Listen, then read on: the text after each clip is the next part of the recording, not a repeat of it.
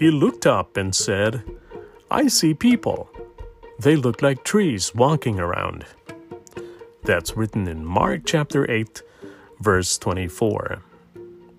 Welcome to today's edition of Morning Till Evening, where you hear fresh insights and timely reminder from the Word of God. If you have ever had a vision test, you probably recall being asked to read the smallest line that you can see clearly on an eye chart.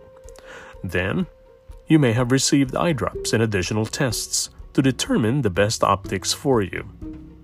When you look through a series of lenses, you tell the doctor which ones are blurry or clear, and adjustments are made to achieve the right focus. The results will determine whether or not you need corrective lenses.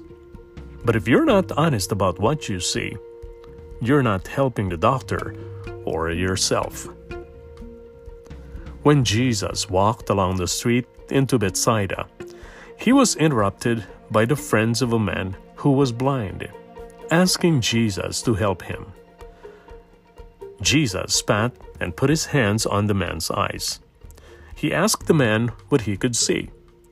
The man's response was honest, and he talked about seeing people that looked like walking trees.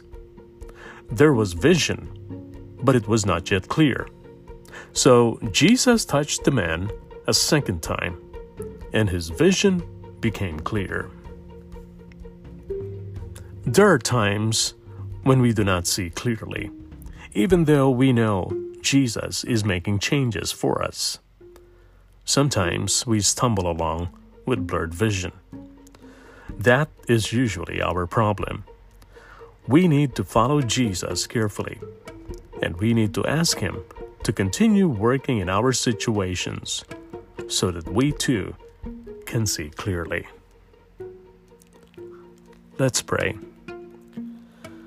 Dear Lord, thank you for continually working in us and helping us to see. Thank you for listening to the interruptions of friends. May our vision for following you be clear and bright.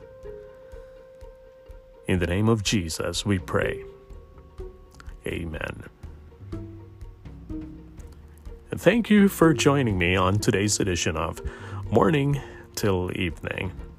Until next time, this is your friend Jeremiah. Stay strong in the Lord, be well, and have a wonderful day with Jesus.